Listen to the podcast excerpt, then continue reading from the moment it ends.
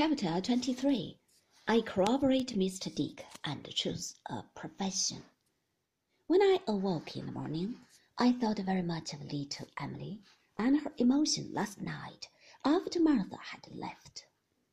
I felt as if I had come into the knowledge of those domestic weaknesses and tendernesses in a secret confidence, and that to disclose them even to Steerforth would be wrong.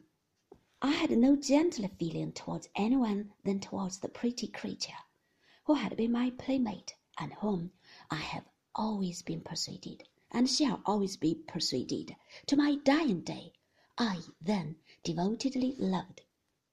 The repetition to any ears, even to Steerforth's, of what she had been unable to repress when her heart lay open to me by an accident, I felt would be a rough deed, unworthy of myself unworthy of the light of our pure childhood, which I always saw circling her head. I made a resolution, therefore, to keep it in my own breast, and there it gave her image a new grace.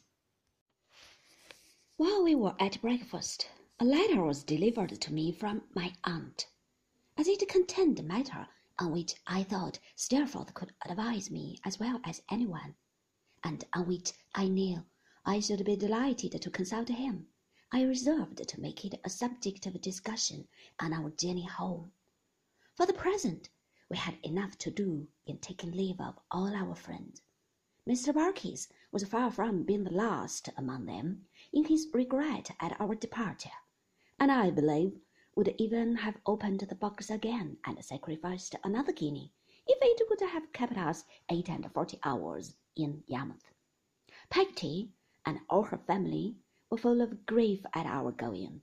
The whole house of Omer and Joram turned out to bid us good-bye, and there were so many seafaring volunteers in attendance on Steerforth when our portmanteaus went to the coach that if we had had the baggage of a regiment with us, we should hardly have wanted porters to carry it. In a word, we departed to the regret and admiration of all concerned and left a great many people very sorry behind us.